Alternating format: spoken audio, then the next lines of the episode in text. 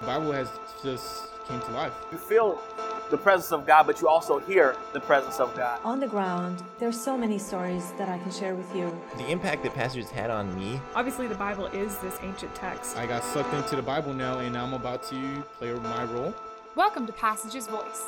Short interviews from the many voices of Passages, from the ones that make the magic happen behind the scenes to the real heroes of our program, our alumni. Hey, friends and family of Passages, I'm Luke Agassi, the Associate Director of Leadership Development, and I'm here with Khalil Sayegh. And Khalil is a Palestinian Christian born in the Gaza Strip.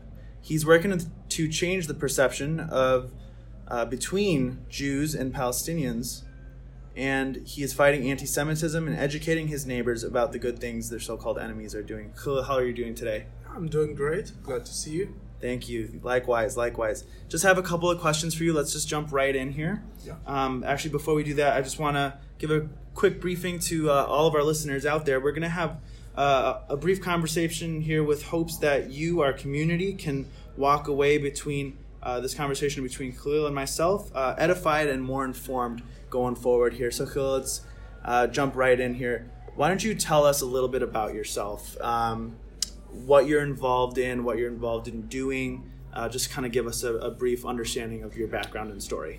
I'm, I'm, actually a Palestinian Christian who was born and raised in Gaza Strip, which is uh, kind of the difficult, the most difficult city in the Palestinian territories, actually, because it's controlled by Hamas, the Islamic movement of resistance, as Palestinians called it, or as the West see it as a terrorist organization. Uh, was born and raised there. Uh, growing up, I was really affected too much by the conflict. I've seen the Israeli airstriking in Gaza. I've seen all the suffering of Palestinian, and whenever I asked who is like the cause of this suffering, and the answer was always the Jewish. So you can imagine growing up in this way, having yeah. all of this really judgmental way of looking toward the Jewish. And after I've really met Christ in my life, I became a more serious believer. The Lord has changed my heart to start really loving first those who I've seen them as an enemy, who are mm-hmm. the Jewish, and then the Lord just start working in a process in my life in order to start really loving the Jewish.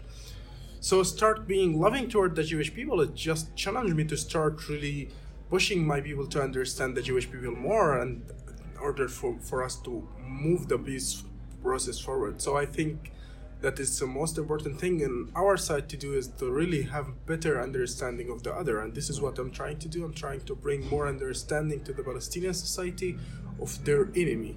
Yes. In quotation, in quotation marks who are the jewish. Awesome. Thanks for that. So with with that being said let's kind of rewind for you and kind of go back to your beginning years. Your mm-hmm. as you were growing up your formative years maybe talk a little bit more in depth about uh, being born and raised in Gaza. Uh, so you you did mention you were born and raised in, in Gaza in the Strip in, in the city proper. How did um, if you can kind of explain a little bit more, how did those years kind of shape you? And hmm. looking back on that now, uh, kind of what's the difference between then and now? I actually was born in Gaza, which is a tiny city that is disconnected from the whole Palestinian territories. I mean, there, you know, there you, you have the West Bank and you have Gaza, and it's geography even unconnected. It's under siege. Uh, you can hardly meet anybody who is not from Gaza there. Uh, there's no visitors, no people come uh, in and for in and out actually. And I, in my life there, I never met an Israeli. Mm. It's actually my own, my only kind of interaction with Israelis was when Israelis came with air forces to target places. So you can imagine what is it's the way I viewing the Jewish at this yeah.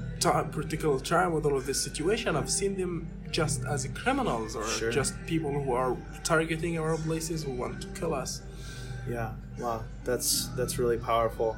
It's it's cool to see the the transition from then to hmm. now and how how much change has been affected in your life since then. It's hmm. it's a very very cool perspective to to hear about.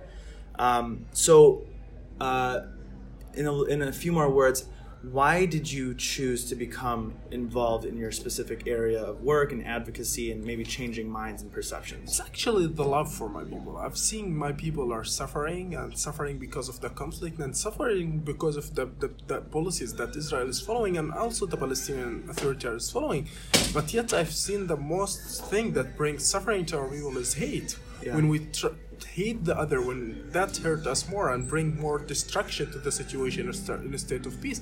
And I think that the way to end this hateful is to start seeing the other in a different perspective. So I think, so the love for my my people and the love for the other side, the Israelis, the Jewish, is just to drove me and push me to start this work in order to achieve peace. Awesome.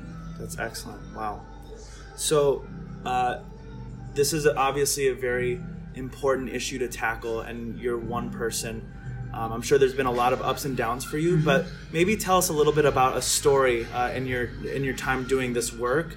Um, one story that has really um, defined what you're doing and has really encouraged you to keep doing what you're doing.